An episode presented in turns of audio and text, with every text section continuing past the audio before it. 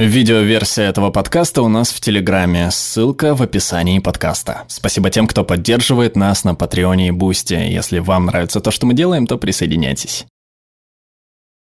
Когда для женщины из Бостона по имени Карен Киган врачи подыскивали донора почки, вдруг обнаружилось невероятное. Для определения пригодности в качестве доноров генетическому анализу подверглись трое ее взрослых сыновей, и в результате выяснилось, что двое из них не были ее сыновьями. Киган прекрасно знала, что была их матерью, она их выносила и родила. Посчитав, что в тестах вероятнее всего ошибка, доктора продолжили исследования и в итоге пришли к куда более обескураживающим выводам. Женщина приходилась детям биологической теткой.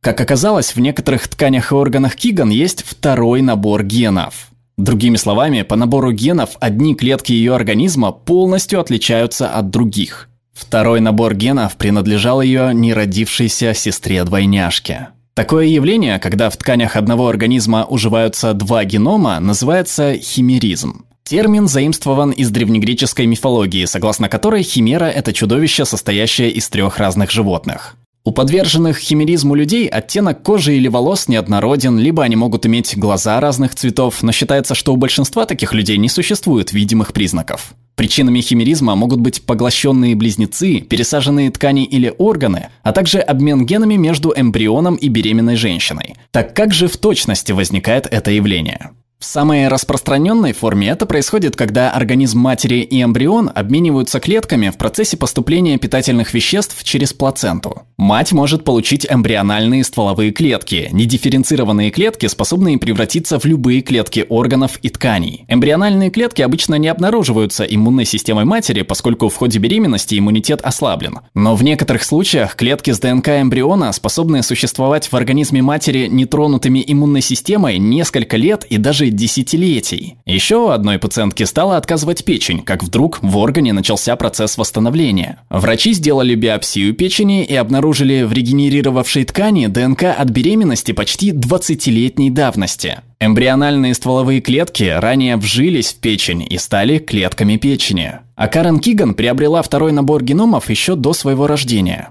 На ранней стадии беременности ее матери у Киган существовал близнец. Затем ее эмбрион поглотил некоторые стволовые клетки близнеца, эмбрион которого так и не развился.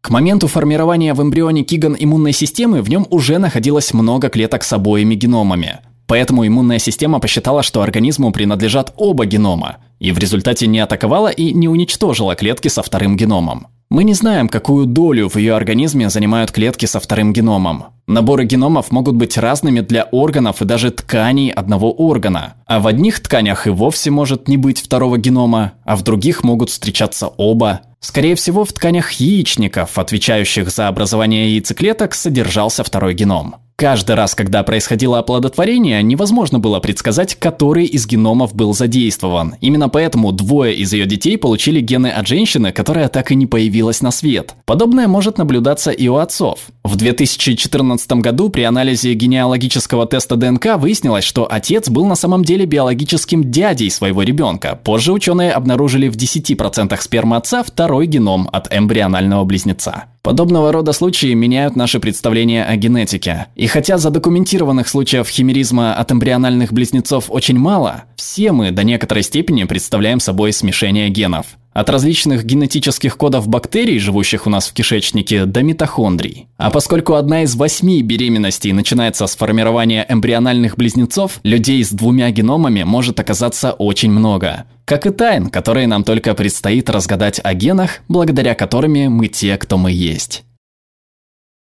Перевел Ростислав Голод, отредактировала Анна Котова, озвучил Глеб Рандолайнин.